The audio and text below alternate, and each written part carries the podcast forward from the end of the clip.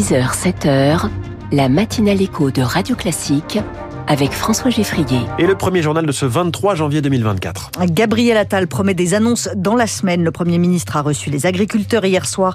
Ils maintiennent la pression et les blocages. Israël et le Hamas négocient une trêve à Gaza. Deux mois de pause dans la guerre contre une libération de tous les otages. Et puis si on réapprenait à écrire sans clavier, sans écran, juste avec une feuille et un stylo. Si, si, c'est possible. Après ce journal, pourquoi T F un attaque France Télévisions au niveau de l'Union européenne? Réponse dans les titres de l'économie à six heures dix. six heures quinze, la France de demain, on va parler tapisserie et comment sont restaurées les toiles historiques des grands musées français. Et puis les classiques de l'économie, une économie qui n'est pas insensible aux saisons de l'année, nous dira Natacha Valla à six heures vingt. Virginie Fulpin, le gouvernement promet des annonces pour les agriculteurs dans la semaine. Gabriel Attal veut aller vite, les agriculteurs aussi. Le Premier ministre a rencontré les représentants de deux syndicats hier soir, la F N S E A et les jeunes agriculteurs. Pas de déclaration à la sortie à Matignon, mais la promesse d'annonces dans la semaine. Les agriculteurs préviennent qu'ils ne se contenteront pas de mesurettes, alors qu'ils dénoncent la hausse des charges ou encore les contraintes administratives. En attendant, ils maintiennent la pression, les blocages continuent et on va faire un petit point de situation avec vous, Chloé. La F N S E A prévient, il n'y aura pas de levée des actions menées par les agriculteurs tant qu'il n'y aura pas de décision concrète de l'exécutif. Les exploitants sont notamment mobilisés en Occitanie. Ils dénoncent des revenus parmi les plus bas de France. La circulation devrait donc rester bloquée entre Toulouse et Bayonne sur la soixante-quatre. La circulation est coupée sur cet axe depuis jeudi par une quarantaine de tracteurs à quarante-cinq kilomètres de la ville rose. Des coupures sont également prévues sur la soixante et un entre Toulouse et Narbonne. Le trafic devrait aussi rester perturbé sur l'A soixante-deux au niveau d'Agen en Nouvelle-Aquitaine. Les jeunes agriculteurs de Moselle ont eux démonté les barrières de péage de l'autoroute A quatre à la Saint-Avold. Les voitures ont pu passer gratuitement. De leur côté, les jeunes agriculteurs de l'Oise ont annoncé un blocage de l'autoroute A seize aujourd'hui en début d'après-midi au niveau de Beauvais.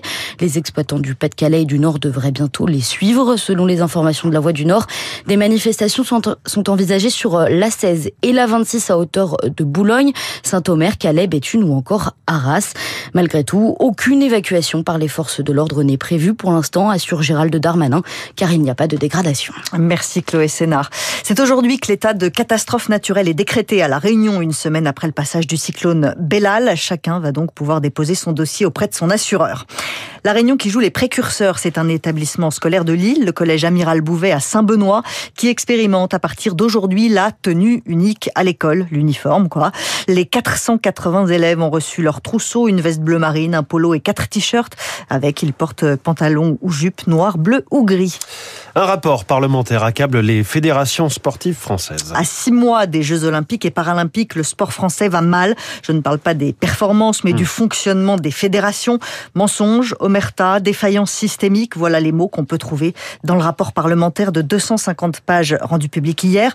Un manque d'éthique, une lutte contre les violences sexuelles au point mort et jamais de compte à rendre. Le député François Piquemal a contribué à ce rapport. Nous, ce qu'on a fait, c'est essayer d'interroger comment des comportements violents pouvaient être tolérés, légitimés parfois même, et euh, sans que la justice ne s'en empare et sans qu'aucun dirigeant ne pense à saisir la justice. Par exemple, Baki Meite, ancien joueur professionnel devenu entraîneur et victime d'insultes racistes de la part euh, d'un entraîneur adjoint de son club, et la Fédération française de rugby bien peu allante pour sanctionner durement la personne qui a proféré ces propos racistes. Des propos recueillis par Victor Vuillaume. La période est décidément difficile pour Amélie Oudéa-Castera.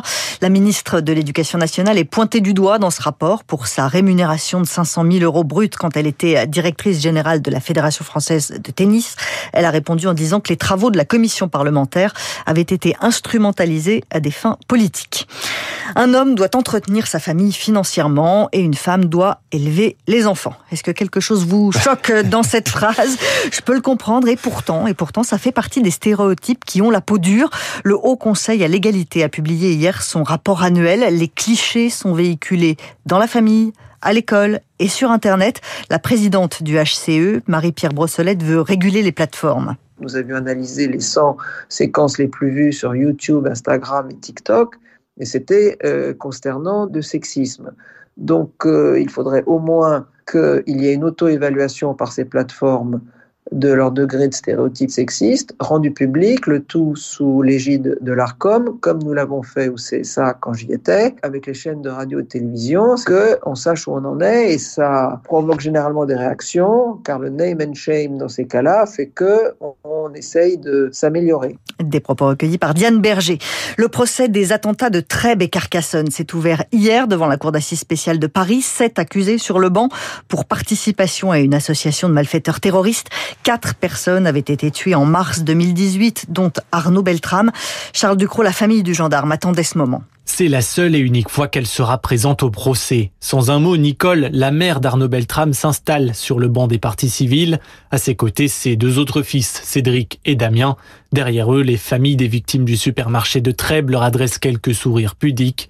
Aucun ne témoignera avant la fin de la semaine. Arnaud Beltrame ne s'est pas sacrifié, lance l'avocat de la famille Beltrame. Il est mort au combat en prenant la place d'une otage. Lors du rappel des faits, l'atmosphère s'alourdit, le détail du parcours meurtrier du terroriste glace l'audience. Au moment de décrire les armes, le sang, les cris, les visages se ferment, les yeux se baissent vers le sol. Les accusés, eux, se tiennent droit, regard fixé vers le président de la cour. Parmi eux, Marine, la petite amie de l'époque de Radouane Lagdim, qui acquiesce lorsqu'il est question de la radicalisation du terroriste. Connaissait-elle les projets meurtriers de Radouane Lagdim? L'a-t-elle soutenu?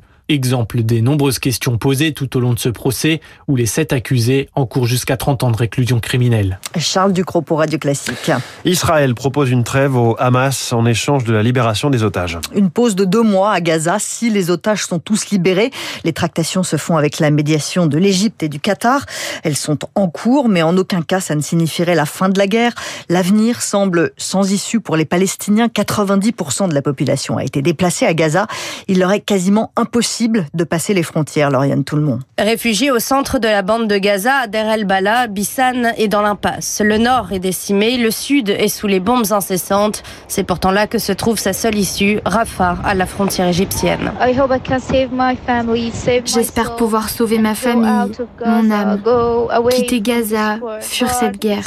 Mais c'est très cher, au moins cinq mille dollars par personne. Une somme impossible à réunir pour Ziad, resté au nord de Gaza. Nous sommes six dans ma famille, donc on a besoin de trente mille dollars pour évacuer vers l'Égypte.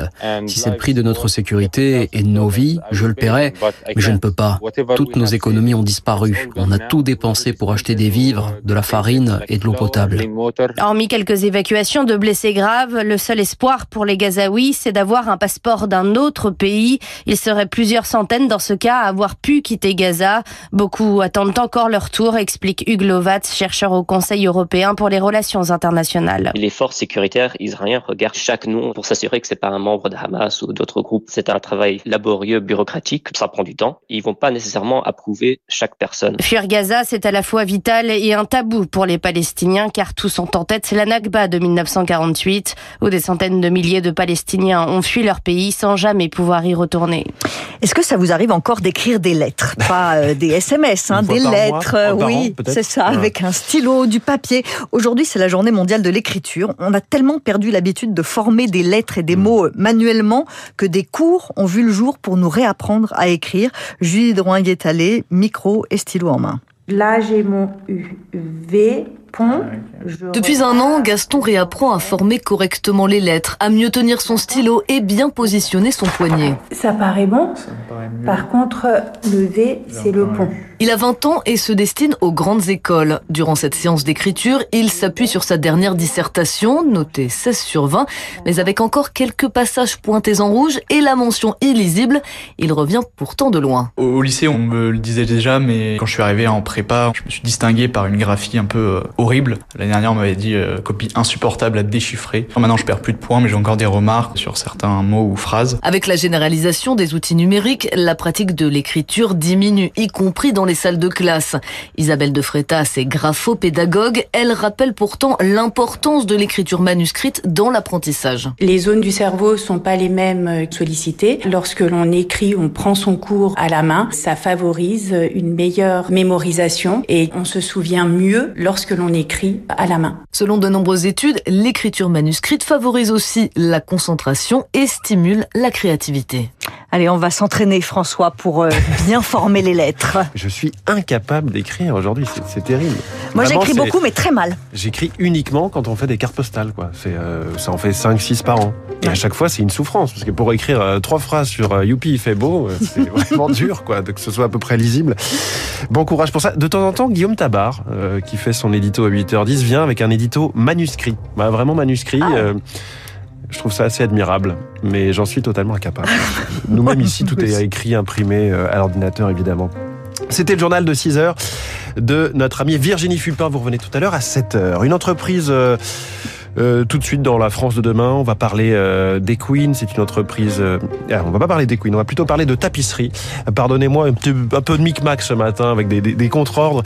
Tout va bien. En tout cas, on va parler de tapisserie avec cette entreprise historique et d'excellence dans la restauration de tapisserie des particuliers comme des plus grands musées français. Ça s'appelle Bobin Tradition. D'abord toute l'actualité économique.